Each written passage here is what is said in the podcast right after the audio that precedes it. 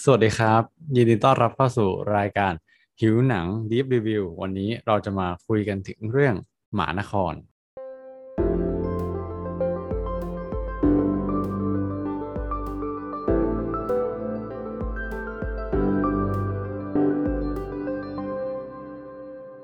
สวัสดีคุณผู้ฟังนะครับ กลับมาอยู่กับพวกเราสามคนเช่นเคยครับผมโอเล่ครับแพงค่ะ แตงโมครับ โอ้วันนี้เราอัดกันเดือนสิงหาแล้วเนอะเดือนที่แล้วมีใครได้ไปงานกรุงเทพกลางแปลงบ้างอะต้องขอสารภาพตามตรงว่าเราก็ดีใจที่เขาจัดเราก็แบบติดตามข่าวสารอยู่เรื่อยๆนะว่าเขาฉายหนังเรื่องอะไรหรือว่ามีใครไปดูบ้าง แต่ว่าส่วนตัวเราก็ไม่ได้ไปเข้าร่วมเท่าไหร่ เพราะว่าสถานที่จัดงานเราก็อาจจะช่วงเวลามันใกล้กับฝนตกด้วยแหละก็เลยไม่ได้สะดวกเดินทางไปเท่าไหร่ อืม อืเอม อ นี่ก็ไปมา ก็คือไปดูเรื่องหนึ่งที่สารกลาง ก็คือเวลาในขวดแก้ว ก็คือ ฝนกระหน่ำมากเลยจ้า อะไรเงี้ย แต่สุดท้ายก็คือสุด ก็ได้ เขาก็ยังฉายกันอยู่ดี ก็ไปดูมาเรื่องหนึ่ง เออ ส่วนส่วนเราอะเราพูดตามตรงว่าตอนแรกเราแพลนจะไป เราแพลนจะไปดู อืมเรื่องก็คือเรื่องที่เราจะมาคุยกันวันนี้แหละเรื่องหมานคร แต่ว่าเหมือนวันก่อนหน้านั้นพอดีอะถ้าใครจำได้วัน วันก่อนหน้านั้นแบบฝนตกหนักมากอะไรอย่างเงี้ยแล้วเขาบอกพยากรณ์วันวันถัดมาก็คือวันที่จะฉายหมานครอะฝนก็จะตกหนักกว่าเดิมด้วยซ้ำอะไรอย่างเงี้ยแบบเออเราก็เลยแบบไม่ไม่ได้เสี่ยงไปดูเสียดายมากเลย เพราะเราแพลนจะไปดูเรื่องนี้ครั้งแรกแบบในในในงานกรุงเทพกลางแปลงอะไรเงี้ยเออ แต่ว่าด้วยความเสียดายที่แบบไม่ได้ไปดู เราก็แบบไม่อยากพลาดโอกาสที่ไหนๆก็จะได้ดูหนังเรื่องนี้เป็นครั้งแรกแล้วเพราะเราไม่เคยดูมาก่อน แต่เราเคยได้ยินแบบชื่อเสียงมาเยอะมาก เออ เราก็เลยแบบ ถามเพื่อนๆว่าเอ้ยเป็นไง ถ้าเกิดว่าเราไปดูมา แล้วก็เราจะไปดูมาแล้ว เอามาคุยกันอะอย่างเงี้ย แต่ว่าทั้งสองคนทั้งแพงกับแตงโมก็เคยดูมาก่อนแล้วถูกไหมเรารู้สึกว่าเราอะ เคยดูแต่ไม่ได้เคยดูแบบเต็มเมื่อก่อน ซึ่งแบบนานมามาก ๆแล้วอะ เออเหมือนดูแบบอารมณ์เหมือนกับมันฉายในช่องหนังอะไรทุกอย่างอะแล้วก็เลยเปิดเปิดไปเจอ เออ แล้วก็รู้สึกว่า จำได้แค่ว่าตอนนั้นก็คือตอนยังเป็นวัยรุ่นอยู่ก็คือแบบ เป็นหนังที่ภาพมันแบบมหัศจรรย์มากอะไรเงี้ยแบบบ้าบ้าบอบ้าดูแบบว่า เออดูแบบเออดูมหัศจรรย์อะเออแล้วมันก็เลยรู้สึกว่ายังชอบแล้วก็ยังเป็นที่ เป็นที่ที่แบบรู้สึกมีก็ยังประทับใจติดอยู่มีความลงเหลือความประทับใจติดอยู่แต่ว่าก็ไม่ได้รู้นะแบบ ก็จำไม่ได้นะว่ามันเกี่ยวกับหนัง มันเกี่ยวกับอะไรหรืออะไรรายละเอียดก็คือจำไม่ได้เลยอะไรเงี้ยเออ อืม ส่วนตัวเราก็คือได้ดูตอนที่เรียนมหาลัยแล้ว ตอนที่เป็นวัยรุ่นขึ้นมาแล้วตอนนั้นไปดูกับเพื่อนด้วยมันก็เลยยิ่งสนุกเข้าไปใหญ่ เพราะว่าถ้าใครได้ดูมีโอกาสดูหนังเรื่องนี้อะก็น่าจะรู้ว่าหนังเรื่องนี้มันเป็นแนวตลกเสียดสีเนอะมีมุกดีๆ มีอารมณ์ขันอยู่เยอะมากอะไรเงี้ยเออ ก็ได้ไปดูสมัยเรียนแล้วก็ได้มีโอกาสเอาเรื่องนี้ไปทำงานส่งครูเป็นงานกลุ่มกับเพื่อนส่งครูวิชาหนึ่งด้วย อืมขอถามได้ไหมว่ามันคืองานอะไรอะอ๋อมันเป็นอันดับวิชาศูนย์ในไม่รู้ เออมันเป็นงานในวิชาฟิล์ม t ีอรีก็คือเป็นงาน Final Project เลยแหละ ที่ครูจะให้เหมือนพอเราเรียนทฤษฎีภาพยนตร์ไปแหละทฤษฎีใช่ไหมครูก็จะให้เลือกมาหนึ่งทฤษฎีที่เราสนใจ แล้วก็กับเพื่อนอีกสองคนอะไรเงี้ยจับกลุ่ม แล้วก็เลือกหนังเรื่องหนึ่งที่มันพูดถึง เป็นตัวแทนพูดถึงทฤษฎีนี้ได้ แล้วก็เอามาพูดถึง ตอนนั้นก็เลยเลือก เอ่อ น่าจะ postmodern มั้งแล้วก็หยิบเรื่องนี้ไปพูด อืม อืม ซึ่งซึ่งโชว์เปิดของการ presentation ครั้งนั้นก็คือเป็นเรากับเพื่อนอีกสองคนแรปเพลงการเดินทางของยาย ก่อนที่จะเริ่มพรีเซนต์เพื่อให้แบบ ทุกคน get into the mood มากขึ้นอืมเออ อืม ซึ่งแล้วก็เป็นสิ่งที่เราเราชอบมากอย่างหนึ่งในหนังเรื่องเนี้ยเออ ส่วนสำหรับเราอย่างที่เราเกริดให้ฟังว่าเราก็เพิ่งได้มาดูหลังจากพลาดจาก งานกรุงเทพกลางแปลงไปอย่างเงี้ยเออเราก็มาดูทีแล้วเอ้ยเราก็รู้สึกว่า เอ้ยทำไมเราถึงพลาดหนังเรื่องนี้ไปได้ มันมีแบบมันมีความแบบใหม่ แม้ว่าเราจะดูในปีแบบสองพันยี่สิบสองซึ่งมันผ่านจากตอนนั้นมากี่ปีนะสองตอนนั้นปล่อยปีสองห้าสี่เจ็ดเงี้ยเจ็ดก็ประมาณเกือบเกือบเกือบจะยี่สิบปีแล้วเนี่ยมันยังแบบมันจะมีความใหม่ความอะไรบางอย่าง ที่เดี๋ยวเราเราจะคุยกันอย่างละเอียดกันอืมเรารู้สึกชอบอะ เออ ไม่แปลกใจเลยที่ว่าก่อนหน้านี้ที่แม้ว่าเราจะไม่เคยดูแต่เราเคยได้ยินชื่อหนังเรื่องนี้กับกับการพูดถึงในทวิตเตอร์หรือในในกลุ่มหนังบ่อยๆว่า ถ้าพูดถึงหนังไทย หนังเรื่องนี้มักจะถูกหยิบยกมาแบบ นี่คือหนึ่งหนึ่งในกฎหมายอะไรบางอย่างของหนังไทยด้วย อืม ก่อนที่เราจะแบบเจาะลึกละเอียดกันว่าแต่ละคนมี ความสนใจในประเด็นไหนของหนังเรื่องนี้บ้างนะขอเพื่อนรูปแบบรายการนิดนึงว่าเผื่อใครหลงมาฟัง รายการนี้คือรายการฮิวหนังดีรีวิวนะครับ เราก็จะมี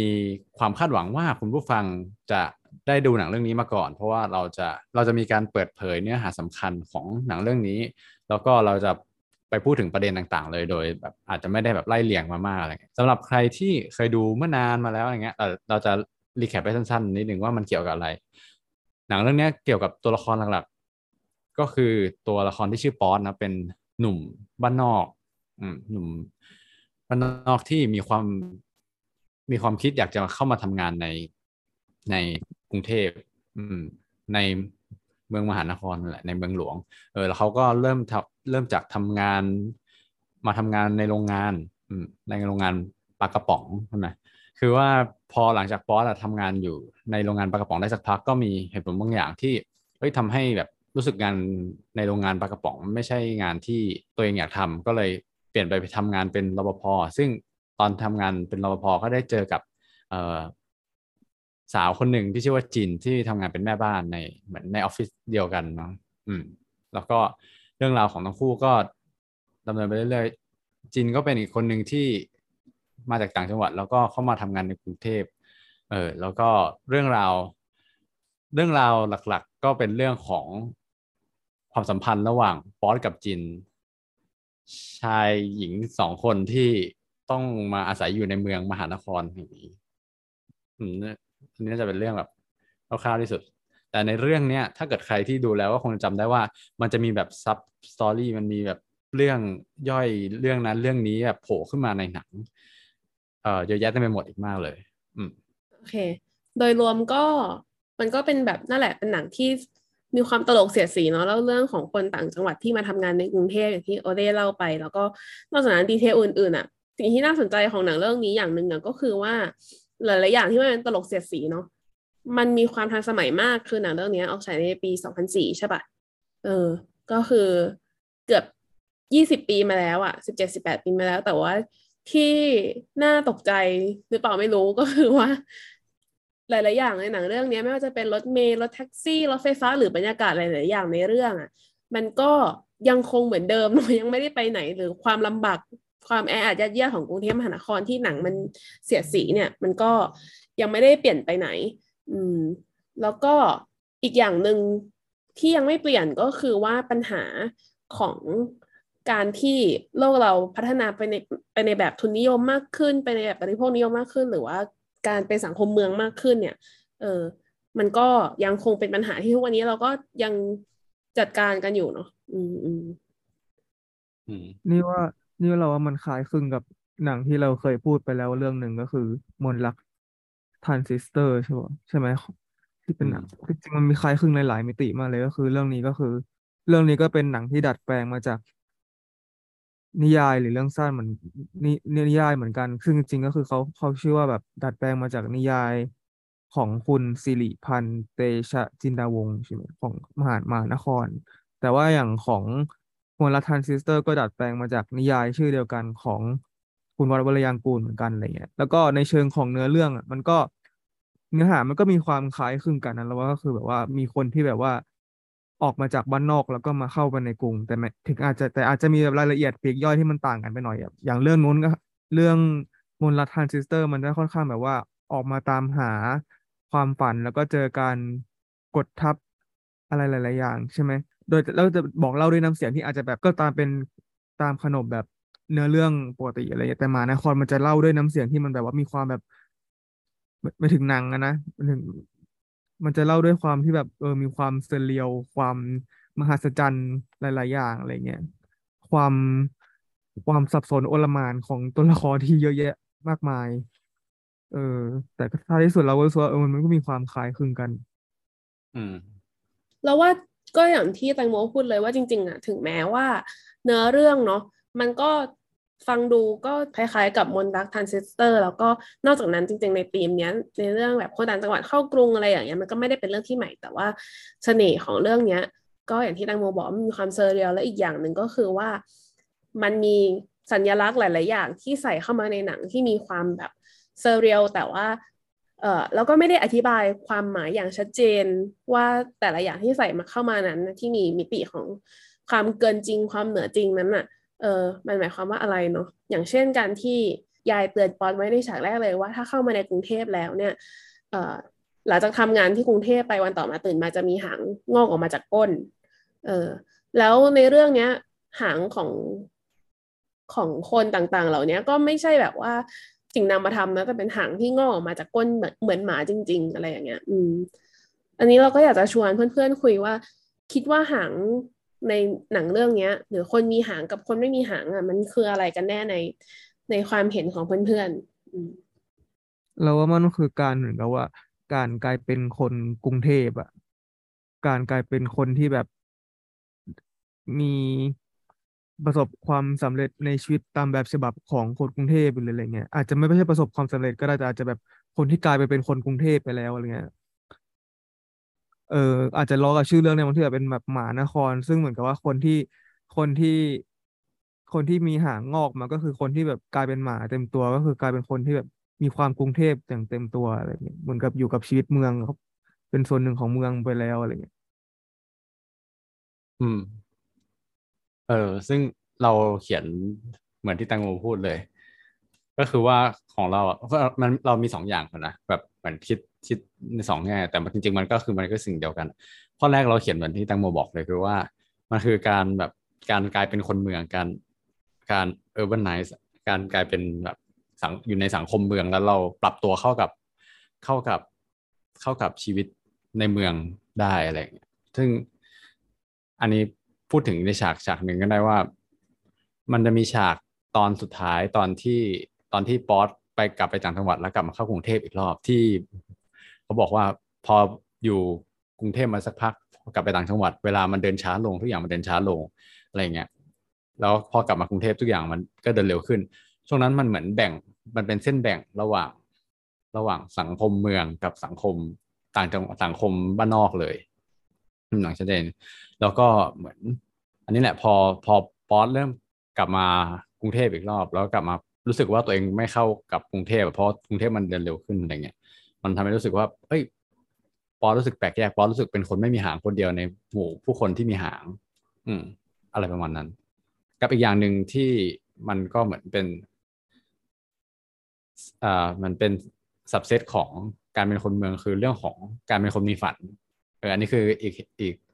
อีกแนวคิดหนึ่งที่เราคิดได้นะว่าอ่าพอเรามีหางมาคือเรากลายเป็นคนเมืองแล้ว มันสิ่งที่สิ่งที่มองเห็นได้ชัดเจนว่าการเป็นคนเมืองคือ การแบบมีความฝันมีโกตั้งเป้าไว้แล้วเราเราเรา achieve มัน เพราะว่าตอนแรกเหมือนป๊อตเข้ามาป๊อตแค่อยากมาเรามาทำงานในกรุงเทพเฉยแต่ป๊อตไม่รู้จักเรื่องของความฝันเรื่องของเป้าหมายเรื่องแผนอะไรไปเลยอะอืมซึ่งซึ่งก็ไม่ใช่เรื่องผิดนะแต่ว่ามันมันก็เป็นแนวคิดแบบหนึ่งที่มากับสังคมเมืองที่ว่าเอ้ยเราต้องมี goal เท่านี้เราเราต้องไปให้ถึงตรงนี้อะไรอย่างเงี้ยเออมันจะมีแบบบทสนทนาของป๊อดกับจินที่แบบ ป๊อดคือถามจินว่าเอ้ยหรือจินจินถามป๊อดแบบว่า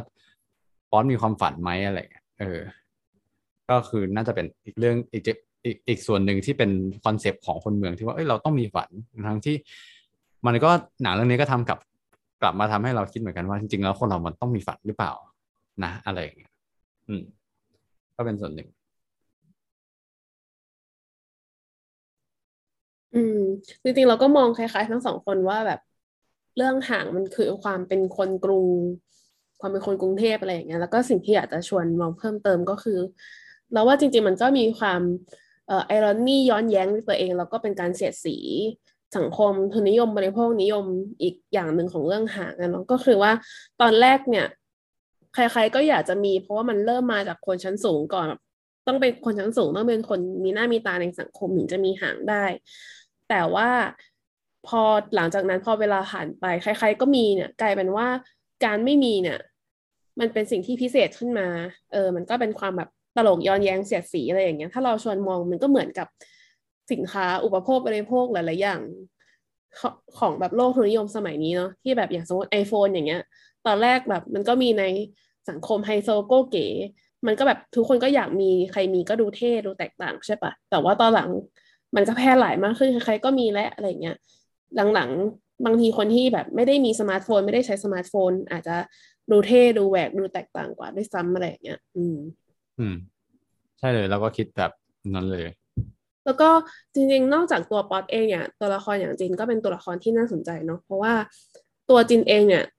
ก็อย่างที่โอเล่เล่าว่าเขามีความฝันแล้วก็จริง ๆ แล้วสิ่งที่ทำให้ชีวิตของจินเปลี่ยนแปลงไปแล้วก็เป็นความฝันของจินก็คือหนังสือปกขาวที่ จินได้รับแล้วล่วงลงมาจากท้องฟ้า เออ อันนี้เราก็รู้สึกว่าเป็นความชาญฉลาดของการเขียนบทหรือเนื้อเรื่องอะที่ทำให้เราเฝ้าติดตามตลอดเลยเนาะจากต้นจนจบว่าไอ้หนังสือปกขาวว่าจริง ๆ แล้วมันมันคืออะไรกันแน่ที่ทำให้จีนเปลี่ยนไป อืม ซึ่งในตอนท้ายเนี่ย มันก็มาเฉลยว่าจริง ๆ แล้วหนังสือปกขาวเนี่ยกลายเป็นแค่อ่าเรื่องราวมกของผู้ชายกับผู้ชายในภาษาอิตาลีใช่ป่ะ เออที่อืมจินพยายามแบบตามหาความหมายของมัน อืม แต่ว่าทุกคนมองว่ายังไงคือเรารู้สึกว่าแทแบบสุดท้ายแล้วว่าหนังสือปกขาวมันก็มันก็ไม่ใช่จุดหมายปลายทางเนาะเพราะว่ามันแบบเรารู้สึกว่าแบบไอ้เส้นทางที่พาจินแบบให้ชีวิตเปลี่ยนไป แล้วก็ได้พบกับ passion ใหม่ เอ่อความฝันใหม่ สิ่งที่เขา in ใหม่ ๆ อย่างเรื่องแบบการรักสิ่งแวดล้อมการปลูกต้นไม้การลดใช้พลาสติกอะไรอย่างเงี้ยเออมันก็ มันก็เราก็รู้สึกว่าหนังสือปกขาวมันก็ไม่ใช่สิ่งที่เลวร้ายซะทีเดียว อืม อืมเราว่ามันก็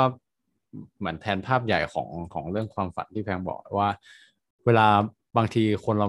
มีฝันแล้วเรายึดมั่นถือมั่นในเรื่องความฝันนั้นนะแล้วเราจะไปตามโกนั้นเหมือน อาจจะเป็นเรื่องในชีวิตประจำวันอย่างเอ่อเรื่องเรื่องงานก็ได้ ถ้าเราแบบมีแพชชั่นเรื่องงานแล้วเราแบบจะตามไป ทำให้เราตอนเด็กๆเราก็แบบฝันอะไรไปได้เรื่อยเปื่อยใช่ไหมอยากเป็นสิ่งนู้นอยากเป็นสิ่งนี้อยากเป็นนักบินอวกาศอะไรอย่างเงี้ยแต่ถามว่าพอเหมือนเติบโตขึ้นเรื่อยๆเราสืบหาความจริงขึ้นเรื่อยๆบางที สิ่งที่เรายึดมั่นถือมั่นเราพบคนพบว่าเอ้ยมัน มันไปไม่ได้แล้วมันไปในโลกของความเป็นจริงมันไม่ได้ไปง่ายขนาดนั้นนั่นเลยเออมันอาจจะไม่ได้แบบเปรียบเทียบตรงขนาดนั้น แต่ว่าเหมือน พอเราความฝันมันถูกทำลายลงไป ก็เหมือนแบบจินที่รู้ว่า หนังสือ หนังสือปกขาวไม่ใช่สิ่งที่แบบแบบที่เขาคิดอะไรอย่างเงี้ยแบบจินก็จะมีอาการเสื่องซึมไปหลายหลายวันหลายเดือนหลายปีอะไรเงี้ย อืม ก็แบบก็คงจะเปรียบเทียบเหมือนกับคนที่ยึดมั่นถือมั่นอะไรบางอย่าง ในในชีวิตของตัวเองแล้วพบว่าอ้าวสิ่งที่ยึดมั่นถือมั่นมันไม่มันผิดหรืออาจจะแบบไม่ใช่แบบที่เราคิดเนี่ยมันก็ ก็มาเป็นผลกระทบอย่างหนึ่งแหละของการมีฝันของการ การที่มีโกแล้วยึดติดกับมันมากเกินไปอะไรตอนนี้เรามองว่าเหมือนกับว่า คล้าย ๆกับสิ่งเล็กๆที่เรียกว่ารักอะก็คือเหมือนกับว่าก็เทียบเคียงก็คือเหมือนกับเป็นน้ำที่แบบชอบพี่โชนมากแล้วก็คือ ระหว่างทางของการที่แบบจะได้พี่โชนเป็นแฟนก็คือ น้ำก็คือผ่านการเปลี่ยนแปลงตัวเองมาทุกอย่างอะไรเงี้ยนี่คือจะไปสปอยอีกเรื่องนึงวะเนี่ยแต่ก็ไม่เป็นไร ถือว่าเราเราไปแล้วกันก็คือแบบว่า ก็คือก็คืออย่างเรื่องสิ่งเล็กๆก็คือแบบว่าไอตัวน้ำที่เป็นแบบนางเอกก็คือชอบมาริโอเป็นพระเอกมากอะไรอย่างงี้ใช่ไหมแล้วน้ำก็แบบชอบมากก็คือผ่านการเปลี่ยนแปลงทุกอย่างขัดสีชวีวันไปเรียนนู่นเรียนนี่อะไรเงี้ยแต่สุดท้ายก็คือมาเจอฉากบอกรักที่แบบว่าเหมือนกับว่า ก็คือสารภาพรักแต่เหมือนกับก็ไม่ได้สมหวังในตอนนั้นนะเออ แล้วรู้สึกว่าเออก็คล้ายๆกับเรื่องเนี้ยที่เหมือนกับว่าไอหนังสือปกขาวอะ มันก็คือเป็นตัวที่แบบว่าพาไปหาความฝันอะไรสักอย่างเป็นความฝันที่แบบยึดถือเอาไว้อะ แต่มันจนทำให้มันเกิดการเปลี่ยนแปลงของตัวจินระหว่างทางอะไรเงี้ยเออ แบบไปเรื่อยๆเรื่อยๆเรื่อยๆแต่สุดท้ายก็คือ พอมาค้นพบ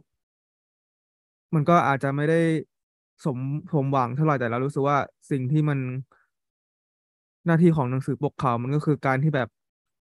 การพาไปหา ให้จินมันเกิดการเปลี่ยนแปลงของเขาเองอะไรเงี้ยเออ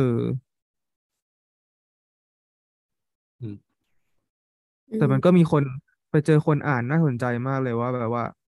มันก็อาจจะเป็นเหมือนกับว่าการหนังสือปกขาวที่เป็นภาษาอังกฤษเนี่ย มันก็เป็นอาจจะเหมือนกับว่าที่จินจินเขาพยายามจะเทิดทูนความเป็นฝรั่ง ความเป็นตะวันตกอะไรเงี้ยจนปรากฏเหมือนกับว่า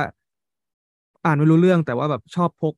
อ่านเหมือนกับอาจจะ obsess กับมันเป็นแบบเป็นคนที่แบบเออ obsess กับมันแบบ รู้สึกว่ามันเป็นสิ่งที่มีค่ามากอะไรอย่างเงี้ย แต่ปรากฏว่าพอไปรู้ความจริงแล้วก็เอ้ามันก็สุดท้ายมันขาดการที่มันเป็นความตะวันตก มันก็อาจจะไม่ใช่สิ่งที่สวยงามเสมอไปอะไรอย่างนี้หรือหรือเออ ก็มาอาจจะอ่านในอย่างนี้เราก็เป็นก็เป็นการอ่านที่น่าสนใจอะไรอย่างนี้อืม จริงจริงเราก็รู้สึกว่ามันก็มองได้แบบนั้นเหมือนกันไม่รู้ว่าเขาตั้งใจสะท้อนถึงเรื่องนี้หรือเปล่านะ แต่ว่าในช่วงเราก็ปฏิเสธไม่ได้ว่าในสังคมไทย ก่อนหน้านี้หรือปัจจุบันนี้ก็ยังมีก็ดีก็จะมักจะแบบว่าเชิดชูไอเดียของคนขาวว่ามันแบบมันเป็นอะไรที่ทันสมัยหรือถูกต้อง หรือแบบเออกูเก๋อะไรอย่างนี้ใช่ไหมอืม อืมไหนแพงเมนชั่นไปแตะเรื่องของการประท้วงแล้วเราก็คิดว่า การใส่เรื่องประท้วงในในหนังเรื่องนี้ก็น่าสนใจเหมือนกัน เพราะว่าถ้าย้อนกลับไปใน ปีสองห้าสี่เจ็ดเทียบกับปีนี้ปีปีนี้ปีละสองห้าหกห้าอะไรเงี้ย เออ เออ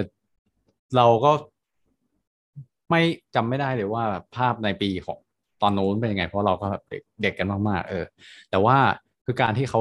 อ่ายัดการเรื่องของการประท้วงเรื่องของการเดินประท้วง demonstration ลงไปในในหนังเนี่ยมันแปลว่าแบบเขาเราเดาเองนะว่าแบบคนสมัยนู้นก็มองเรื่องของสิทธิเสรีภาพการประท้วงเป็นเรื่องปกติ อืม ถูกไหมไม่เหมือนกับสมัยนี้ที่ยังมีบางคนที่ ส่วนส่วนหนึ่งก็คิดว่าโอเคมันเป็นเรื่องปกติ กับบางคนที่คิดว่า เอ้ยมันคือความก่อกวนการสร้างความไม่สงบอะไรอย่างเงี้ยเออเหมือนกัน ก็เราทำให้เราไปรีเสิร์ชเมื่อกี้เลยว่าเอ๊ะช่วงปีสองห้าสี่เจ็ดนี้ช่วงนั้น อ่า การเมืองไทยเป็นไง อ๋อมันคือช่วงที่มีประชาธิปไตยอยู่แบบเต็มใบเออ ราะว่าช่วงนั้นคือช่วงแบบไทยรักไทยเป็นรัฐบาลอะไรเงี้ยเราก็รู้สึกว่ามันถูกสะท้อนออกมาในแบบอ่า pop culture ด้วยเหมือนกันนะแบบหลายๆคนก็จะเห็นว่าคือการเมืองไทยกับกับวงการภาพยนตร์มันก็ไม่สามารถแยกจากกันได้แต่หลายอย่างมันก็สะท้อนมาอย่างเรื่องของการประท้วงนี่ก็เห็นได้ชัดเลยว่า มันก็เป็นแบบสิ่งที่สะท้อนการเมืองไทยในยุคนู้นเหมือนกันอะไรเงี้ยอืมสำหรับแบบยุคนี้ ช่วงที่แบบที่ผ่านมาที่มันมีการรัฐประหารเรื่องของสิทธิเสรีภาพมันก็ไม่ได้ถูสะท้อนออกมาในภาพยนตร์มากเท่าไหร่เหมือนกัน อืม อืม พูดถึงมุมองที่เขามีต่อการประท้วงเราว่า เออเสน่ห์หรือว่าข้อดีอีกอย่างหนึ่งของหนังเรื่องนี้ในการทำแบบมุมมองเสียดสี ไปซะทุกเรื่องอะไรอย่างเงี้ย ก็คือว่าบางทีเราก็แบบเรื่องเรื่องหนึ่งอะ เราก็ เขาก็นำเสนอในแบบที่มันก็จะมองเป็นเรื่องดีก็ได้ หรือเป็นเรื่องในแง่ลบก็ได้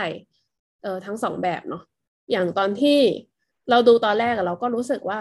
คือตอนที่ดูเป็นนักศึกษามหาลัยก็กำลังอินกับเรื่องประท้วงใช่ไหมแล้วก็รู้สึกว่า เอ๊ะ นี่เขากำลังจะบอกว่า การประท้วงเนี่ยมันแบบไร้แก่นสารหรือเปล่า หรือว่าไม่ได้นำพาไปสู่จุดหมายหรือเปล่า หรือว่าแบบเสียสีคนที่ประท้วงนิดนึงหรือเปล่า ซึ่งมันก็มีความเสียสีนิดนึงนะอย่างเช่นที่จีนบอกว่าเนี่ยจีนต้องไปประท้วงทุกวัน ถ้าสมมติว่าจีนไม่ประท้วงเนี่ยโลกเราก็จะถูกทำลายมากขึ้นอะไรแบบเนี้ยพอเล่าด้วยวิธีที่เสียสีอย่างเงี้ย เราก็เลือกเราก็จะมองยังไงก็ได้แล้วเราก็จะได้เห็นแบบวิพากษ์สิ่งที่เราชอบหรือไม่ชอบมากขึ้นอะไรอย่างเงี้ย อืม แบบเดียวกันอย่างที่หนังเรื่องนี้นำเสนอภาพของต่างจังหวัดก็เหมือนกันที่เราเห็น ถ้าใครได้ดูก็จะสังเกตว่า ภาพที่ต่างจังหวัดเนี่ยที่หนังเรื่องนี้ถ่ายทอดออกมาเนี่ย มันจะเป็นภาพที่ท้องฟ้าเป็นสีทองตลอดเวลา แล้วก็มีคุณแม่ที่ฝัดข้าวที่กำลังแบบสีทองอาราม แล้วก็คุณพ่อที่เหวี่ยงแหจับปลาอะไรอย่างเงี้ย ซึ่งมันเป็นภาพที่เราแบบ เห็นตลอดเวลาในการ romanticize ชีวิตชนบท หรือทำให้เรื่องเรื่องราวชีวิตของคนในชนบทเป็นเรื่องโรแมนติกอะไรอย่างเงี้ยที่เรามักจะเห็น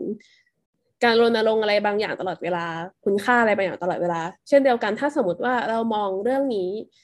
เพียงชั้นเดียวเนี่ย เราก็อาจจะคิดได้ว่า เอ้ย หนังเรื่องนี้มันกำลังแบบ romanticize ชนบทหรือเปล่ากำลัง idealize ทำให้ทุกคนรู้สึกว่า เอ้ย กรุงเทพอะเมื่อมันแย่กลับไปชนบทดีกว่า กลับไปชนบทสีดี วิถีชีวิตมีแต่รอยยิ้มมีแต่อะไรที่สวยงามอะไรอย่างนี้แบบ slow life อะไรอย่างนี้ใช่ไหม แต่ว่าเราว่ามองในอีกแง่หนึ่งพอมามองตอนนี้การนำเสนอการนำเสนอภาพตรงๆแบบนั้นเลยที่แบบแนวคิดคนที่โรแมนติไซส์ชนบทก็พยายามใช้ภาพเหล่านี้มาแบบมาเขาเรียกว่าอะไรพอพันกันด้าแบบสร้างสร้างกระแสให้ประชาชนมีความรู้สึกแบบนั้นอะไรอย่างเงี้ย อืม เราก็เลยรู้สึกว่าจริงๆไอฉากเนี้ย เราก็แอบรู้สึกว่าผู้กำกับหรือว่า คนที่เล่าเรื่องเขาก็ตั้งใจจะเสียดสีไอการโรแมนติไซส์ ชนบทนี้เหมือนกัน เขาก็ไม่ได้เห็นด้วยร้อยเปอร์เซ็นต์อะไรเงี้ยอืมแล้วว่าก็น่าสนใจตรงนี้ อืมเออแต่จริงๆอะเรารู้สึกว่า เราไม่แน่ใจเหมือนอย่างที่โอเล่ยกเรื่องประท้วงอะ เราไม่แน่ใจเหมือนกันว่าหนังมันมันอะไรวะ มันเห็นว่าการประท้วงเป็นเรื่องปกติด้วยหรือเปล่าอะ คืออย่างคือถ้าเราคิดว่าถ้าถ้าเทียบเคียงบริบทตอนนี้คนที่มองเห็นว่าการประท้วงเป็นเรื่องวุ่นวายมันจะเป็นในเชิงของแบบเชิงการเมืองการ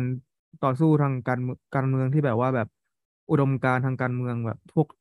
เจ้าประชาธิปไตยอนุรักษ์นิยมเลยแต่ว่าในในหนังมันจะเป็นของเรื่องแบบแบบพลาสติกโลกอะไรเงี้ย ซึ่งมันจะเป็นมันค่อนข้างห่างจาก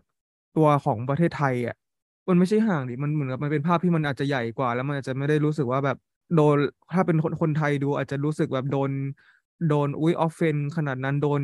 โดนเหยียดหยามหรืออะไรอย่างเงี้ย มันรู้สึกเป็นเป็นการเลือกเลือกชอยที่ดูเซฟเออพอลองคิดเรารู้สึกว่า จริง ๆ เรื่องนี้มันไม่ได้มันจะมันเป็นการวิพากษ์ในเชิงภาคกว้างมากกว่าด้วยซ้ำนะแบบว่า ความบริโภคนิยมความเป็นตัวเมือง แต่ว่ามันจะอาจจะไม่ได้พูดถึงในเชิงของการแบบอุดมการประชาธิปไตยอะไรขนาดนั้นอะเออ หรือการต่อสู้ในเชิงแบบเชิงการเมืองอะไรขนาดนั้นอะไรเงี้ยอืม อืมน่าสนใจ แล้วก็เอออย่างหนึ่งที่เขาพยายามจะเสียดสีเรื่องของของ ของการประท้วงเรื่องสิ่งแวดล้อมอย่างหนึ่งก็คือ ให้จินมันประท้วงแบบเซเรียลมากก็คือ การที่จะทำให้คนไม่ทิ้งขวดพลาสติกก็คือการไปเก็บขวดพลาสติกมาแบบเยอะมากๆเยอะจนเกินจนเป็นจนแบบสร้างเป็นภูเขาก็เหมือนกับตัวเอง เอาขยะมารวมกัน แล้วก็ทำให้เกิด เกิดกองขยะอยู่ดีอะไรอย่างเงี้ยเออเราก็พอพอมาคิดในแง่นี้ดีๆเราก็ไม่แน่ใจเหมือนกันว่าผู้กำกับมันอ่าเขามี แนวคิดยังไงกับเรื่องของการปรงสิ่งแวดล้อม แต่เขาก็อาจจะมองว่าการที่แบบทำอะไรอย่างสุดโต่งมากอย่างเช่นแบบพยายามรักโลกอย่างสุดโต่งมาก โดยที่ไม่ได้มองโลกของความเป็นจริงบางทีก็อาจจะแบบก่อให้เกิดกองกองภูเขาขวดน้ำเหมือนของอย่างที่จินทำก็ได้อะไร อืม เออนึกนึกถึงเคสที่เพิ่งเกิดขึ้นเลยที่แบบว่ามันมีแบบประท้วงนักประท้วงสิ่งแวดล้อมที่เอามือไปติดภาพศิลปะ ที่เอามือไปติดติดกาวแล้วไปติดกับภาพศิลปะอะไรเงี้ยเออแล้วว่ามันอาจจะเป็นการแซะในแง่นั้นก็ได้ก็คือแบบว่าโอเคแบบการประท้วงอะจริง ๆ แล้วมันด้วยวิธีการหรือสิ่งที่คุณทำอะแบบ มันมันเรียกว่าเป็นการต่อสู้เพื่อโลกจริงๆหรออะไรเงี้ยเออแบบสิ่งที่จีนแบบคุณไปเก็บขยะ คุณแบบคุณสู้ว่าต้องการลดพลาสติก อย่างที่โอเล่พูดเลยเออคุณต้องการลดลดพลาสติก อะไรเงี้ยแต่คุณเอาเอาพลาสติกมาเก็บไว้เป็นกองที่หน้าบ้านเลย อันนี้มันคือการต่อสู้เพื่อให้ลดพลาสติกจริงหรือเปล่าอะไรอย่างเงี้ยเออเราว่ามันก็เป็นการมันก็ดูน่าคิดดีเหมือนกัน อืม แล้วก็อีกอย่างหนึ่งมันก็เป็นเครื่องเตือนใจที่ดีว่าหนังมันเกือบยี่สิบปีก่อน มันก็มีไปปัญหาเรื่องขยะพลาสติก single-use พลาสติกแล้วเนาะแต่ว่ายี่สิบปีถัดมาเราก็ยังมีปัญหาเหมือนเดิม แล้วเราก็แบบยังใช้ขวดน้ำพลาสติกกันเป็นเรื่องทั่วไปเหมือนเดิมอะไรเงี้ย อืม ก็ จริง ๆ ก็เออจริงๆแอบคิดพอพอแพงก็ล้ำนะเพราะว่าเขาไม่ได้เขาไปอีกก้าวของการที่แบบอ๋อไม่มีปัญหาพลาสติกเกิดขึ้นนะแต่มันคือแบบเป็นก้าวที่แบบว่า เออ มันมีปัญหาคือเขารู้ว่ามีปัญหานี้ แล้วเขาหยิบมาในหนังนี้ใช่ปะหรืออาจจะมาจากบทบทนิยายที่มาตั้งแต่แรกอะไรเงี้ยแต่ว่าปัญหาที่อีกเลเวลหนึ่งก็คือแบบ เออ แล้วคุณจะรณรงค์มันยังไง อะ คุณจะเซฟมันยังไง อะไรเงี้ยมากกว่า อืม พูดถึงเรื่องขยะที่มาก่อนการอีกอย่างหนึ่งที่ที่มาก่อนการหรือก็ไม่ก่อนการขนาดนั้นช่วงนั้นมันก็ฮิตอะนะก็คือเพลงแรปเออ ก็คือเนี่ยตอนตอนต้นที่เรากล่าวไปเลยว่า แบบเป็นวิธีเปิด presentation ของกลุ่มเราก็คือการโชว์แรปเพลงการเดินทางของยายอะไรอย่างเงี้ย เออ อันเนี้ยเราว่ามันเป็นซีนแบบซีนจำมากเลยของหนังเรื่องเนี้ยเนาะอืมอืมซึ่งแบบ เรารู้สึกว่ามันก็ เป็นการผสมผสานที่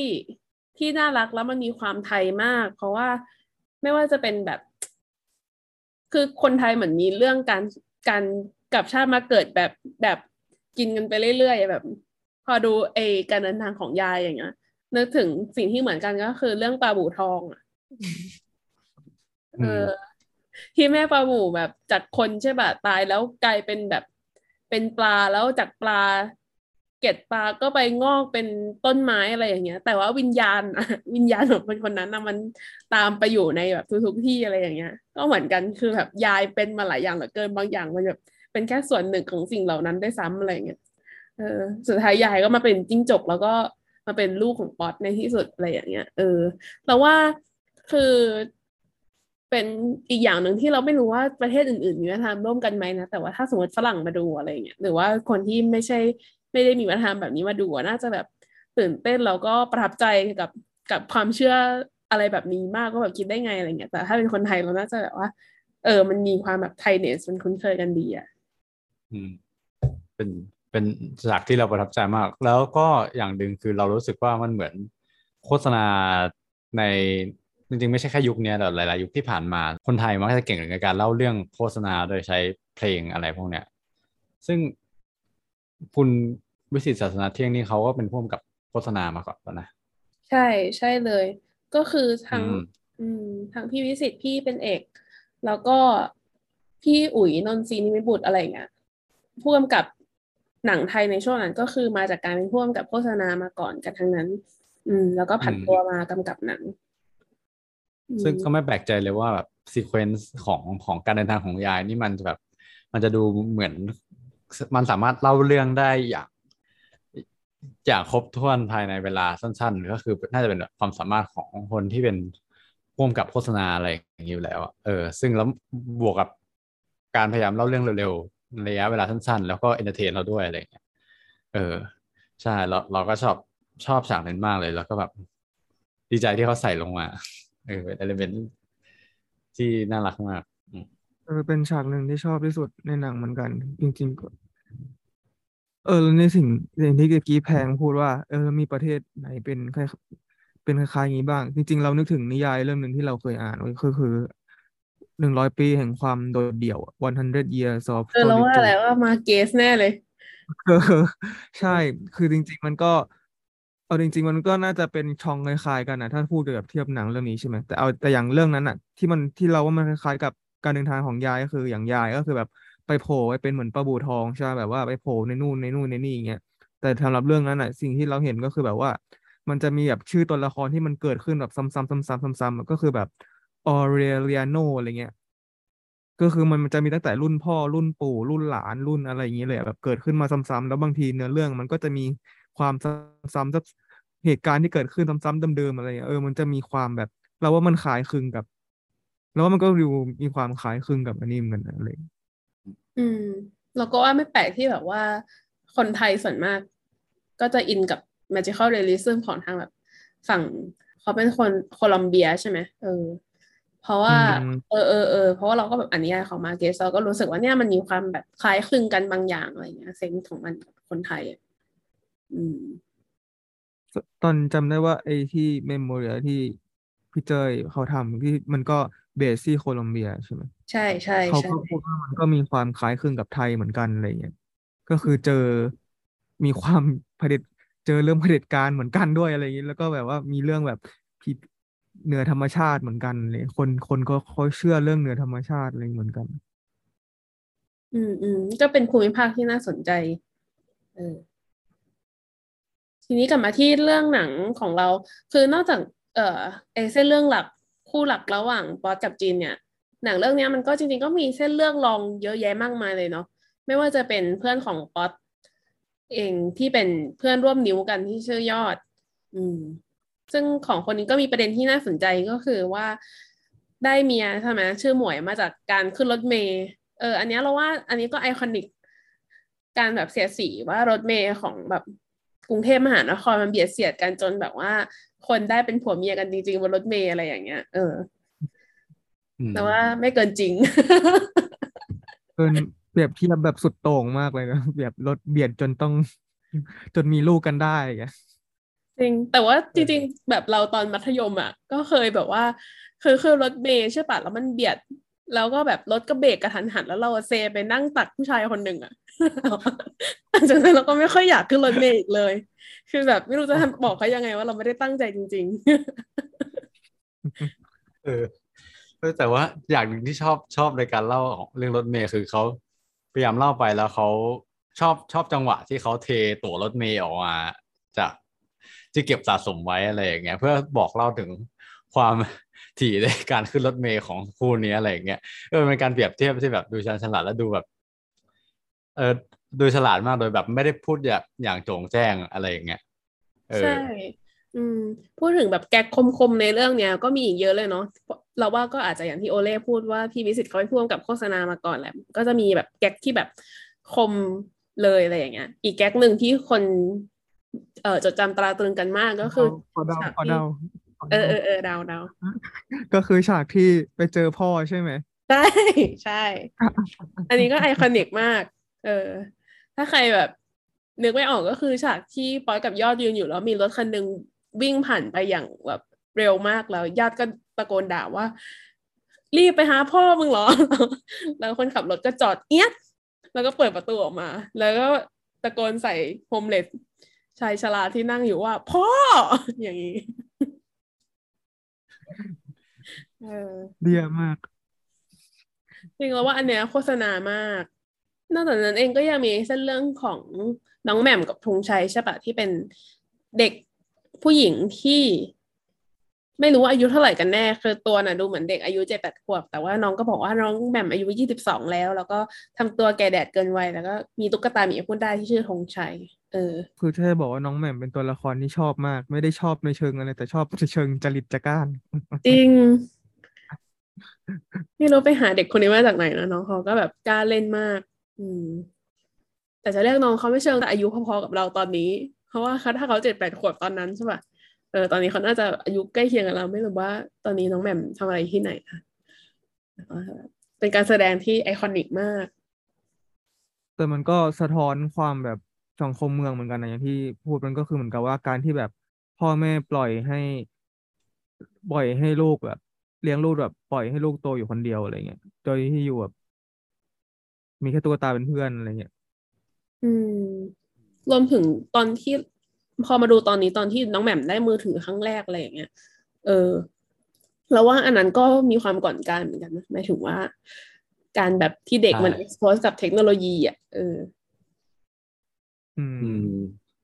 ใช่อันนั้นก็คือแบบ เป็นสิ่งที่เราชอบในคู่นี้ก็คือไอ้เรื่องเอาเรื่องของของเทคโนโลยีเข้ามา แล้วก็พยายามจะเสียดสีว่าเนี่ยการให้เด็ก expose กับเทคโนโลยีการให้เด็กเข้าถึงเทคโนโลยี อย่างรวดเร็วเกินไปอะไรเงี้ยมันก็ทำให้แบบเด็กเสพติดกับเทคโนโลยีเออซึ่งสมัยนั้นยังไม่ได้มีสมาร์ทโฟนแบบเป็นแค่โทรศัพท์มือถือที่ใช้โทรหากันอะไรเงี้ยเออก็ยังเขาก็ยังสามารถคิดได้เลย ซึ่งมันก็เป็นจริงในยุคถัดมาที่แบบ ตอนนี้มาเป็นสมาร์ทโฟนมาเป็น iPad อะไรอย่างเงี้ยเออคนก็จะอ่าจะจะเสพติดมากเพื่อเออแบบเขาเขาเขาเลือกหยิบประเด็นออกมาได้ ได้อย่างอมตะมากจริงอืมแต่ก็เหมือนกับมันก็เหมือนกับอะไรนะหลายๆอันที่แบบมันมีความสุดโต่งอย่างเช่นที่บอกว่า อย่างเช่นฉากก็คือรถเมย์ก็คือถ้าเปรียบถ้าเปรียบรถเมย์ก็คือเหมือนกับจะบอกว่ารถเมย์มันเบียดกันแน่นใช่ไหมจนแบบจนท้องก็คือ น้องแหม่มก็คงอารมณ์เหมือนกับว่าแบบ เป็นเด็กที่แบบโดนพ่อแม่ละเลย จนแบบจนต้องมาสูบบุหรี่จนเป็นคุณหนูแหม่มอะไรอย่างเงี้ยเออ ซึ่งมันก็ทำให้เป็นการทำให้เห็นภาพปัญหาโดยแบบเสียดสีแบบสุดโต่งแบบสุดแบบไม่ใช่สุดแบบจิดจาดไปเลยอะไรอย่างเงี้ยแล้วก็อืมมีอีธงชัยที่แบบเป็นหมีที่มีชีวิต เศร้าส้อยอืม แต่ว่าแล้วนอกจากจริงๆเส้นเรื่องของที่เราพูดไปอย่างเงี้ย มันก็ยังมีเส้นเรื่องอื่นๆที่มีความเซอร์เรียลนะ บางอย่างก็แบบดูมีความนำมาทำที่ ไม่แน่ใจว่าตัวละครเหล่านี้เนี่ยสะท้อนปัญหาอะไรขนาดนั้น แต่ว่ามันก็เป็นสีสันของเรื่อง ก็อย่างเช่น ผู้ชายที่ชอบเลียทุกอย่างที่ความจำเสื่อมอะไรอย่างเงี้ย เออ อันเนี้ยเราบอกตรงๆเราไม่แน่ใจว่า เขาจะ แบบเป็นภาพแทนของอะไรหรือเปล่า แต่ว่าเราก็ชอบนะ ที่เขาแบบใส่มันในเรื่องอะอืมๆเออแล้วรู้สึกว่าแบบเรื่องนี้เขาใส่มาแบบ ไม่ได้ไม่ได้ใช้ประโยชน์อะไรหรือไม่ได้เล่าอะไรต่อที่เป็นผลพวงมาจากจากเรื่องนี้อะไรขนาดนั้น อืมอืมเออแล้วว่ามันมีหนังนี้มันมีฟังก์ชันสองอย่างคือ อันแรกก็คือทำให้เห็นเรื่องของกับการเสียดสีปัญหาอะไรต่าง ๆ ใช่ไหมแบบ ปัญหาของการที่เป็นเมืองกับอีกอย่างก็คือทำให้เห็นว่าแบบเมืองมันมีความหลากหลายอะสำหรับเรานะเออแบบมันมีคนแบบหลายประเภทมากที่อยู่ในเมืองแห่งนี้จะแบบ แบบทุกคนก็มีความแตกต่างความอะไรเงี้ยอย่างเอออย่างอย่างที่ตัวที่เอเลียก็เราว่าก็เป็นตัวอย่างหนึ่งของฟังก์ชัน อันนี้ของหนังก็คือแบบทำให้เห็นว่าเออจริง ๆ แล้วมันในเมืองมันมีคนหลายแบบมาก อาจอาจจะมีเจอคนที่เลีย อะไรอย่างงี้ก็ได้ ซึ่งเออจริงๆเราว่าแต่ละคนก็คงจะเคยเจอคนแปลกๆในการอยู่กรุงเทพใช่ไหมเออเออเจอคนแปลกๆแล้วก็แบบเป็นเอาเป็นเรื่องที่ไปเมาส์ต่อให้เพื่อนเพื่อนฟังแบบเป็นเรื่องคำขันประจำวันอะไรเงี้ยเออ เออ แต่ว่าอีกสิ่งหนึ่งที่ตัวละครนี้ทำให้เห็นก็คือทำให้เห็นว่า ปอสเขาเป็นคนที่จิตใจดีกับผู้อื่นเนาะ เออ เพราะว่าแบบอีตาคนนี้คือถ้าขึ้นแท็กซี่คันอื่น ก็คือโดนเตะลงมาหมดเลย แต่ว่าปอสเลือกที่จะพาไปทุกที่เพื่อที่จะช่วยรื้อฟื้นความทรงจำขึ้นมาอะไรอย่างเงี้ยเออแล้วว่าก็แบบแสดงให้เห็นถึงความใจดีของเขา อืมอีกตัวละครหนึ่งก็คือวินมอเตอร์ไซค์ที่ชื่อคงที่ตายเพราะว่าถูกฝนที่ตกลงมาเป็นหมวกกันน็อกเออ อันนี้มันก็เราว่ามันก็ได้ได้เสียสีเรื่องที่มอเตอร์ไซค์กรุงเทพแม่งไม่เคยใส่หมวกกันน็อก เลยอะไรอย่างเงี้ยแล้วตายอย่างแบบไอรอนี่ตายอย่างย้อนแย้งด้วยการที่หมวกกันน็อกตกลงมากระแทกหัวตายอะไรอย่างเงี้ยมันก็ตลกดีนะเราว่า อืม อืมชอบอย่างหนึ่งที่แบบเขาก็ไม่ได้ไม่ได้ทิ้งไปแล้วก็ให้ตัวละครโครงกลายเป็นผีมารับมาส่ง ก็เหมือนเป็นแก๊กตลกตลกอีกอันหนึ่งอะที่แบบเออเออความเซเลบอีกอันหนึ่งอะที่แบบ ที่แสดงให้เห็นว่าเอ้ยจริง ๆ เอาจริง ๆ มันก็เป็นเรื่องเศร้าเหมือนกันนะแบบคนคนที่เห็นอยู่ใช้ชีวิตประจำวันทั่วไป แล้วก็อยู่ดีเกิดอุบัติเหตุ แล้วก็จริง ๆเขาไม่ควรจะมีหน้าที่มารับมาส่งอยู่ตรงนั้นแล้วอะไรอย่างเงี้ยอืม มันก็แบบสะท้อนให้เห็นถึงถึงสิ่งที่อาจเกิดขึ้นได้ในชีวิตประจำวันแต่อืม ในอีกตัวละครหนึ่งที่แบบเฮ้ยเราว่าน่าสนใจมันไม่เชิงเป็นตัวละครแต่เป็นเส้นเรื่องหนึ่งก็คือเรื่องของตอนที่จินอะติดการอ่านเอ่อเรื่องละครมากอะไรอย่างเงี้ยจนแบบมันจะมีคู่ชายใหญ่กับพับพึงใช่ไหมเอออืมแล้วแบบมีอยู่วันหนึ่งพับพึง ในหนังก็แบบเอ้ยอยู่ดีหายตัวไปจากจากนิตยสารไปเลยอะไรอย่างเงี้ยแล้วแบบให้ชายใหญ่ออกไปตามหา เออ ซึ่งเราว่าไอภาพรวมของของสิ่งการตามหาพับพึงเนี่ย เราชอบตอนที่ช่วงหนึ่งที่ที่พับพึงหายไปอย่างนั้นะจินก็แบบรู้สึกกินไม่ได้นอนไม่หลับเลย รู้สึกกระวนกระวายว่าต้องไปตามหาทำไมพับพึงหายไปไหน แล้วก็ในตอนสุดท้ายตอนที่แบบเหมือนชายใหญ่กลับมาบอกว่าเจอพับพึงแล้วที่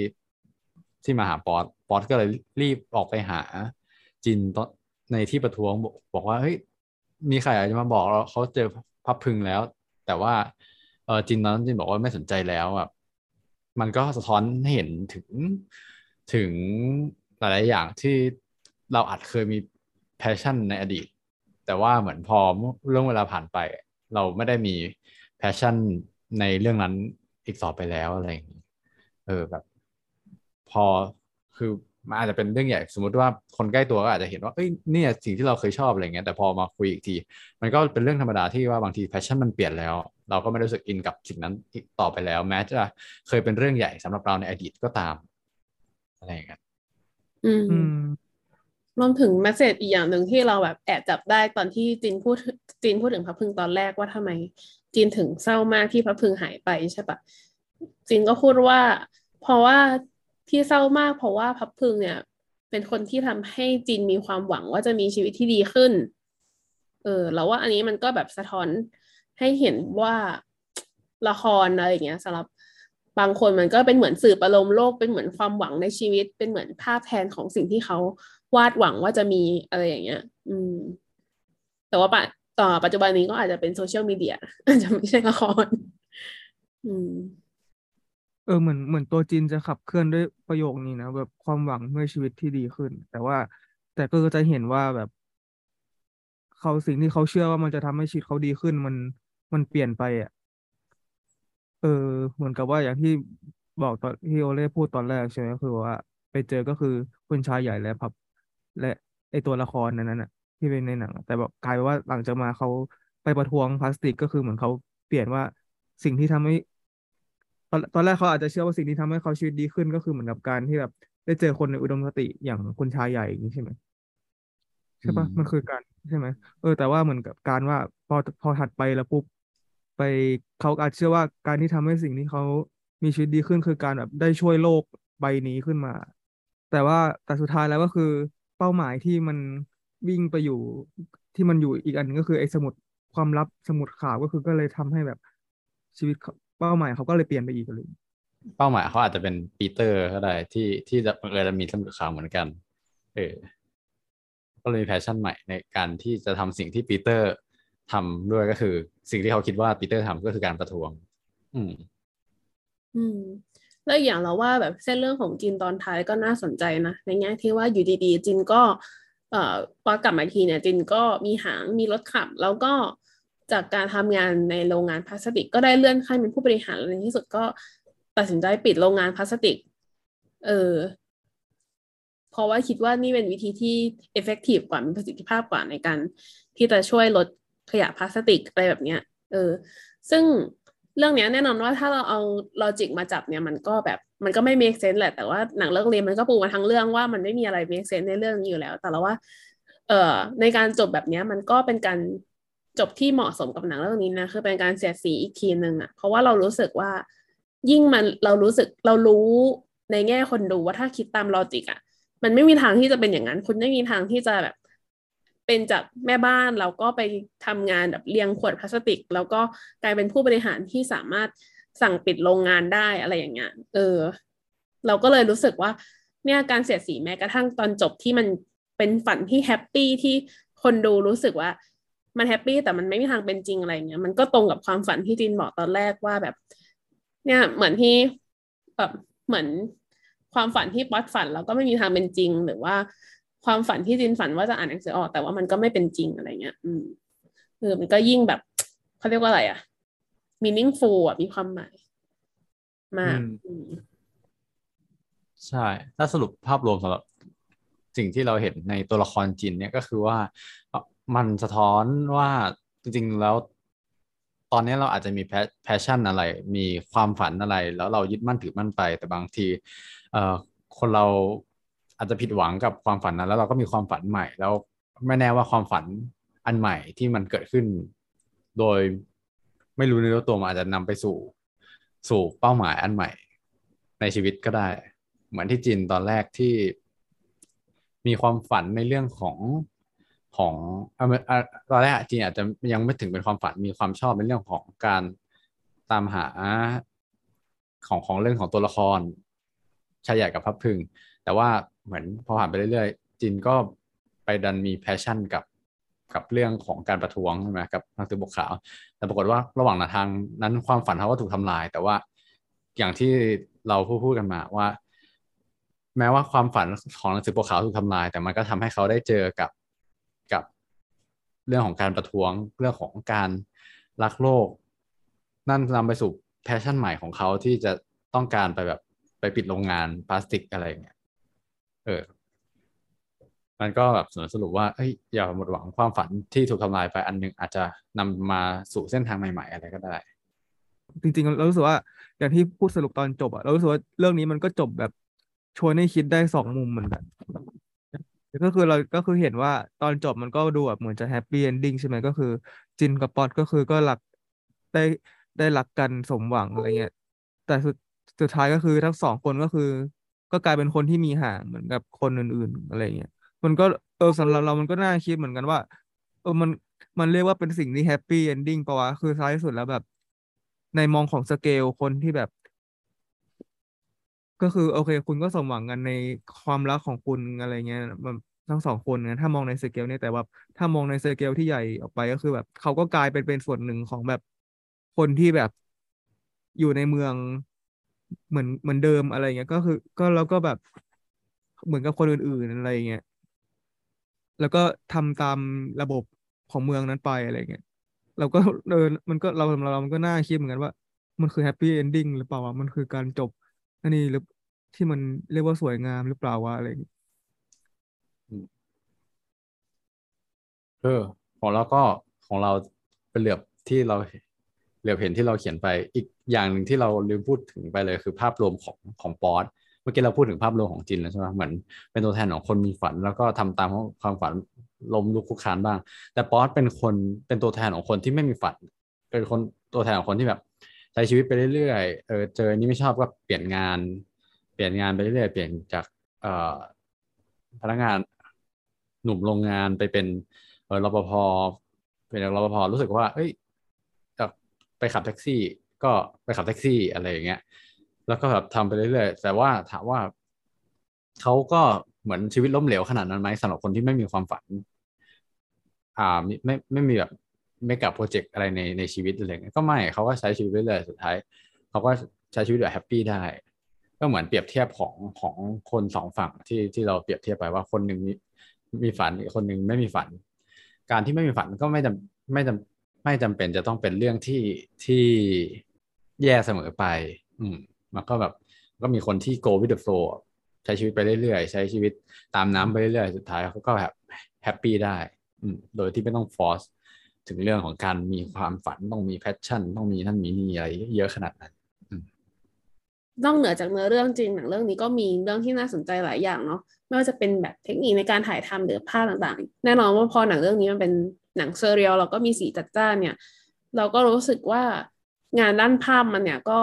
ก็น่าสนใจเนาะในหนังเรื่องนี้มันค่อนข้างที่จะแบบตัดต่อให้เห็นชัดๆว่าตัดต่อคืออาจจะไม่ได้ทำให้มันเนียนขนาดนั้นเออเพราะมันเป็นมันเป็นสไตล์ด้วยแหละว่า เราต้องการที่จะใช้ที่ที่เราเห็นแบบ บางอันก็ไม่ได้ใช้วิชเอ่อบางอันไม่ได้ใช้คอมพิวเตอร์กราฟิกนะบางอันก็ใช้แบบ visual effect อย่างเช่นฉากฉากจิ้งจกจิ้งจกเอากันอะไรเงี้ยก็แบบต้องใช้ special effect แบบเหมือนเป็นเชิดหุ่นเอาหรืออะไรอย่างเงี้ยเออเรารู้สึกว่ามัน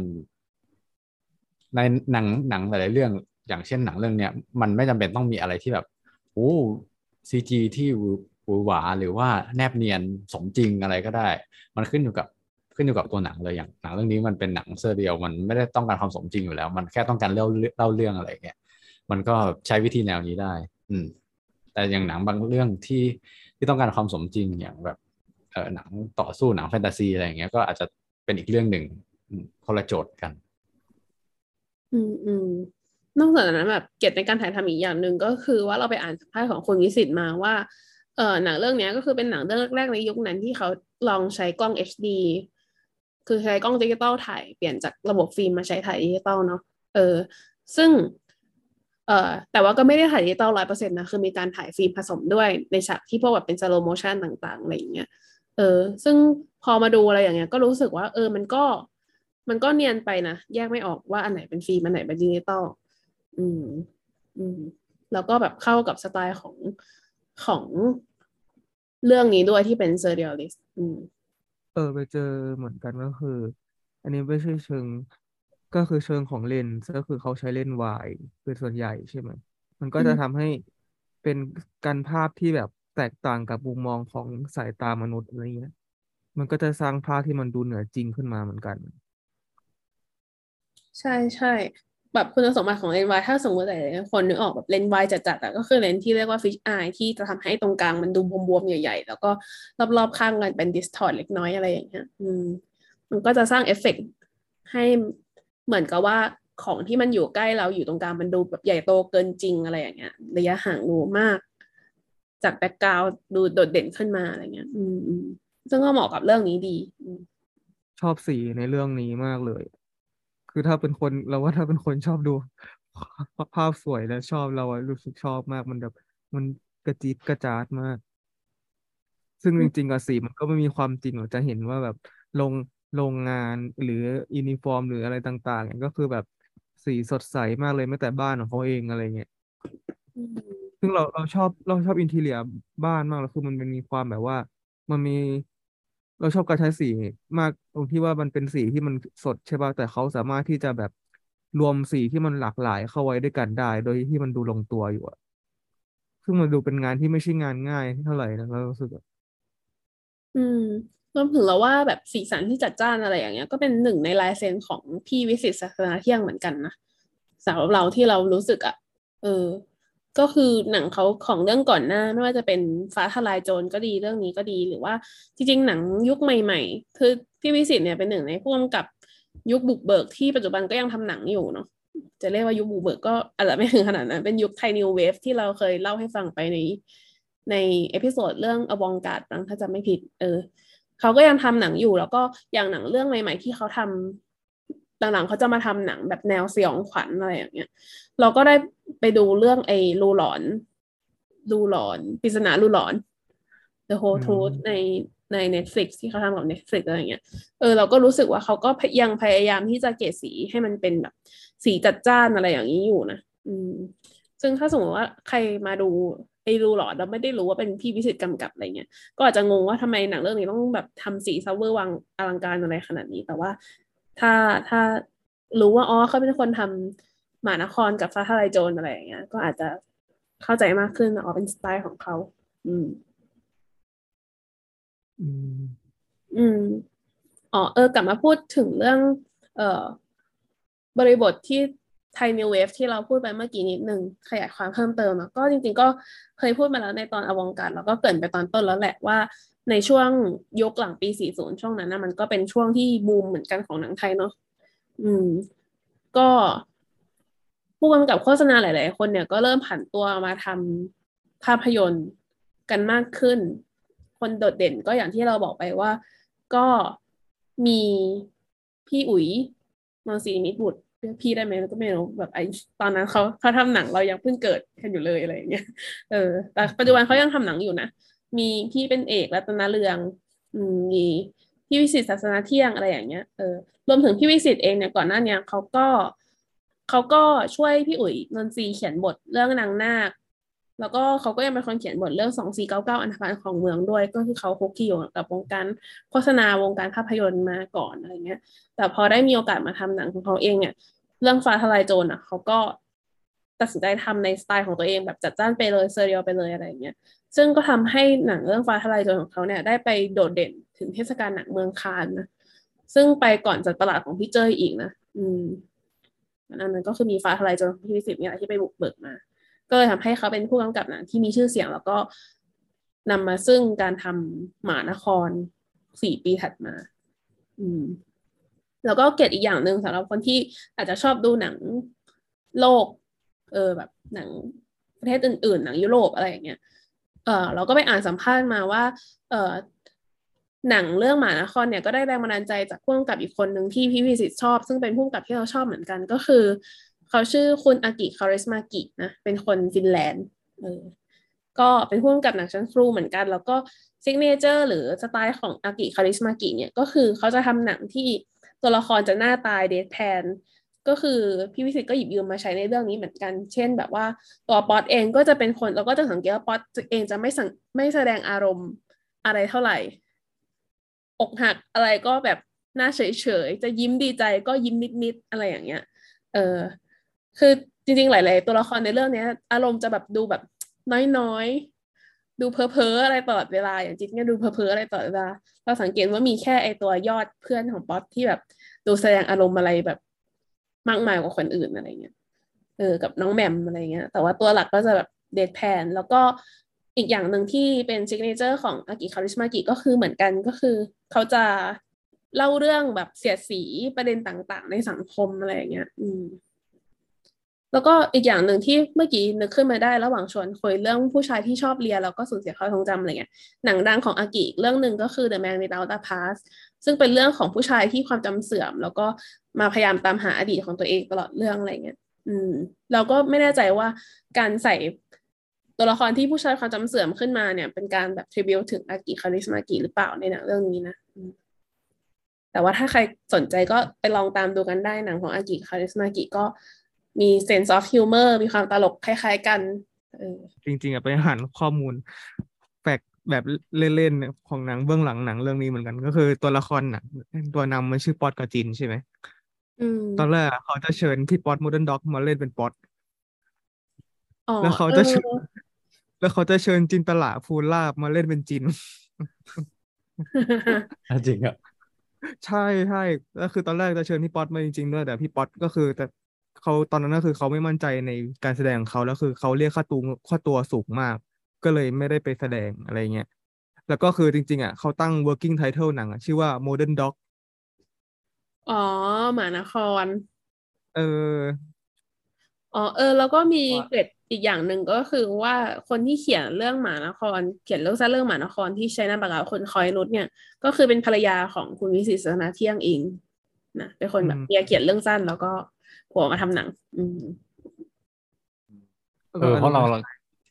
เพราะเราเราจะถามไปเลยว่า เอ๊ะป๊อตกับ Mo- เอ่อในเรื่องเนี้ยกับ Modern Dog มันมีความสัมพันธ์อะไรกันไหม เพราะว่าแบบมันมีชื่อหมาเหมือนกันใช่ไหมก็ภาษาอังกฤษก็คือ Citizen Dog อะไรอย่างเงี้ย Modern Dog แล้วก็ตัวละครเอกก็ชื่อป๊อตก็เป็นนักร้องนำของ Modern Dog เหมือนกัน แล้วแถบนอกจากนั้นยังใช้เพลงก่อนเวอร์ชัน Modern Dog มาเป็นเพลงประกอบในตอนแรกอีกด้วยซ้ำเออ แต่จริงๆเอาคลาสพอที่คลาสที่เขาเลือกมาเขาก็ ก็ไม่ก็ให้แบบแสดงแบบธรรมชาติเลยนะอย่างที่แพงพูดอะไรเงี้ยเหมือนแบบเราไปอ่านทริวียมาเหมือนกันแบบอ่านแฟกมาในเว็บชื่อแรมีดอะไรเงี้ยเป็นบล็อกเขาก็พูดว่าแบบว่าไอตัวผู้หญิงอะก็คือตอนแรกเขาก็ พอได้คลาสเสร็จแล้วใช่ไหมก็แบบจะได้ไปเรียนการแสดงกับไปเรียนการแสดงอะไรเงี้ย แต่จริง ๆ พอพอเขาให้เกินให้เรียนไปแค่สักวันเดียวก็บอกว่าไม่ต้องไปเรียนแล้วให้แบบแสดงอย่างที่ธรรมชาติอย่างที่เป็นเลยเออ อฟัง element หลาย ๆ อย่างของหนังเรื่องนี้แล้วทำให้นึกถึงแบบ แนวหนังหลังอย่างของเต๋อนวพลเหมือนกันนะที่มีความแบบหน้า dead มีความเอ่อไอความ surreal แล้วก็เป็นตลกแบบแบบหน้าตาย รวมไปถึงการพยายามใช้เราไปฟังเหมือนสัมภาษณ์เขาเขาพยายามใช้นักแสดงที่ใหม่ แต่ว่าไม่ได้ใหม่มากก็คือเป็นที่รู้จักในวง เป็นที่รู้จักกันในวงแคบอะไรเงี้ยไม่ได้รู้จักกันในวงกว้าง อย่างตัวนักร้องเอ้ยตัวพระเอกก็เป็นนักร้องนักร้องวงอินดี้หรือว่าอย่างนางเอกจินก็เป็นเหมือนนางนางแบบมาก่อนอะไรอย่างเงี้ยก็รู้จักในวงนางแบบ แต่ว่าสำหรับวงกว้างในในสังคมไทยก็อาจจะไม่ได้รู้จักมากขนาดนั้น ซึ่งแนวทางการกำกับการเลือกนักแสดงก็คล้ายๆกับเต๋อนวพลในแบบยุคแรก ๆ ที่เขาพยายามจะทำงานกับนักแสดงหน้าใหม่ หรือว่าแบบเป็นชื่อจากในวงแคบๆอะไรอย่างเงี้ย เออเหมือนกัน จริงเราก็นึกถึงพี่เต๋อเหมือนกันนะเพราะว่า ก็พี่เต๋อก็มีความแบบเป็นผู้นำเทรนด์ในยุคนั้น หรือมีการแบบทำหนังของเขาทีนึงก็แบบว่ามีความป๊อปมาก มีความแบบ เออเป็นที่พูดถึงมากอะไรอย่างเงี้ย ก็เหมือนพี่วิสิตในช่วงนั้นเหมือนกัน ก็มาดูกันว่าอีกยี่สิบปี พี่เต๋อจะเปลี่ยนไปทำหนังผีหรือเปล่านะตามรอยหนังพี่ลูกวิไม่สิตพอเออขอพูดอย่างหนึ่งตรงเรื่องของเนื้อเรื่องแต่ว่า เอาเป็นเป็นภาพรวมของเนื้อเรื่องที่ว่าที่มีการใส่ใส่เรื่องย่อยเล็กๆ ลงมาในหนังอะไรอย่างเงี้ยคือเราคิดว่าหลาย ๆ คนก็คงคิดเหมือนเรา คือก่อนก่อนมาดูเรื่องนี้เราอยากรู้ว่าคนอื่นเขาได้ย่อยังไง คือเราแบบแอบไปฟังคลิปสปอยหนังกลายไปกลายเป็นว่าไปเพิ่มยอดยอดวิวให้เขาเราอยากอยากรู้ว่าเขาเขาจะย่อเรื่องเนี้ยให้เหลือยังไงเออปรากฏว่าเขาก็เขาก็เขาก็ย่อได้อย่าง กระชับนะ แต่มันมีหลายครั้งที่เขาก็พูดแล้วก็แบบเหมือนเล่นมุกตัวเองแล้วก็บ่นเหมือนกันว่า อย่างอย่างเรื่องของชายที่ความจำเสื่อมอย่างเงี้ย แล้วแบบพอเขาเล่าไอ้บันบันโดนั้นเสร็จไอ้ชุดนั้นเสร็จเขาก็แบบเหมือนบ่นว่า เอ้ามึงจะใส่มาทำไมวะเนี่ย อะไรอย่างเงี้ยคือแบบเหมือนเล่าแล้วไม่ได้นำนำเรื่องไปสู่เรื่องเรื่องเรื่องไหนเลยไม่ได้นำไปสู่เนื้อเรื่องต่อต่อไปอะไรเงี้ยสมัยก่อนเราก็อาจจะคิดแบบ คิดอย่างนั้นว่า จริง ๆ แล้วหนังมันควรจะต้องเล่าเฉพาะสิ่งที่จำเป็นกับหนังเนึกออกไหมไม่งั้นมันจะกลายเป็นแบบ เป็นส่วนเกินเป็นไขมันส่วนเกินอะไรอย่างเงี้ย แต่พอเหมือนหลังจากเราทำพอดแคสต์เราดูหนังหลายๆแนวหลาย ๆ แบบมามากขึ้นเราก็รู้สึกว่าอ๋อไม่หนังมันก็สามารถเล่าได้หลาย ๆ แบบเหมือนกัน หนังเรื่องนี้ก็อาจจะเป็นตัวแทนของชีวิตของคนเรามันไม่ได้แบบทุก ๆ เรื่องในชีวิต อาจจะไม่ได้แบบมีผลกระทบอะไรขนาดนั้นอะแต่ว่าหลาย ๆ องค์ประกอบมันก็ อาจจะเข้ามาแล้วก็หายไป แต่ว่ามันก็เป็นส่วนหนึ่งของการดำเนินชีวิตของเรา มันก็เหมือนกับในภาพยนตร์ที่ว่าเราไม่รู้เลยว่าเรื่องไหนมันจะมีผลกระทบกับชีวิตจนถึงแบบเอ่อมีมีความสำคัญกับชีวิตในเส้นเรื่องหลักอย่างเงี้ย สมมติถ้าให้แบบกลั่นกลั่นเนื้อเรื่องกลั่นเนื้อแก่นเรื่องแบบแบบลีนลีนจริง ๆอะเออเพราะว่าเรื่อง ในชีวิตของเราบางทีก็อาจจะมีเรื่องย่อยๆที่โผล่เข้ามา แล้วก็ไม่รู้ว่า เอ๊ะมันจะมีความหมายอะไรวะอะไรเงี้ย แต่ว่ามันก็เป็นสีสันเป็นส่วนหนึ่งของชีวิตเราอะไรเงี้ยเหมือนกัน หนังมันก็ไม่จำเป็นต้องแบบต้องมีเฉพาะ เส้นเรื่องเดียว แบบแบบย่อยๆอย่างเดียวบางทีก็อาจจะมีนู่นนั่นนี่อะไรเข้ามาเสริมเติมแต่งให้หนังก็ได้เออจริง ๆ เวอร์ชันนิยายเลยมันมีตัวละครเยอะกว่านี้ด้วยนะ นี่คือเขาตัดไปแล้วเนี่ยมันมีตัวละครที่แบบว่า ไม่ไม่กินข้าวจนตายเงี้ยโอ้เออกินข้าวไม่ได้อะไรเงี้ย แต่แบบหลงรักป๊อตอะไรเงี้ยแต่เป็นคนที่เขาไปกินข้าวแบบไปเจออะไรในข้าวก็เลยไม่กินก็เลยไม่กินจนตายอะไรสักอย่างโอ้น่าสงสารถ้ายุคนี้ทำน่าจะต้องมีแบบน่าจะต้องมีไรเดอร์เนาะต้องมีชีวิตของไรเดอร์หนึ่งคนเออก็อย่างที่โอเล่พูดเนาะว่าจริงๆหนังเรื่องนี้ก็เหมือนสอนให้เรารู้อย่างหนึ่งว่า มันไม่ใช่ทุกเรื่องที่จะต้องมีแบบเส้นเรื่อง แบบมีคลายแม็กซ์แล้วก็มีจุดจบมีการคลี่คลายปมอะไรอย่างเงี้ยเหมือนเหมือนผู้ชายคนนั้นที่ลืมไปหรือว่าบางทีอย่างที่เราคุยกันไปเรื่องเส้นเรื่องของป๊อตหรือเส้นเรื่องของจินอะไรอย่างเงี้ยก็ไม่ใช่ว่าทุกคนจะบอกว่ามีเป้าหมายเป้าหมายเดียวแล้วก็ไปถึงเป้าหมายนั้น แล้วก็คลี่คลายแล้วก็จบก็ได้ แบบเส้นทางของทุกคนในหนังเรื่องนี้มันก็ความที่จะเปลี่ยนแปลงไปอะไรอย่างเงี้ยมันก็สะท้อนให้เห็น ก็เหมือนกับชีวิตคนเราเหมือนกัน นี่จบสวยโอเคเออ ส่งท้ายกันไปนะคะ ก็ถึงแม้ว่า เดือนนี้ก็จะก้าวเข้าสู่เดือนใหม่แล้ว ก็ไม่มีกรุงเทพกลางแปลงแล้ว หมดเทศกาลไปแล้วรอปีหน้านะคะ แต่ว่าก็เพื่อนทุกคนก็สามารถติดตามรายการหิวหนังพอดแคสต์นะคะ เพื่อที่จะได้รับ list หนังใหม่ ๆ ที่เราจะ recommend ไปดูหรือว่ามีเพื่อนมาชวนคุยหลังการดูหนังแบบ deep review กันได้ ไปเรื่อย ๆ เลยนะคะ ก็ฝากติดตามกันด้วยค่ะ วันนี้พวกเราสามคนขอลาไปก่อนนะครับไว้เจอกันใหม่สัปดาห์หน้านะครับ สวัสดีครับ สวัสดีค่ะ สวัสดีครับ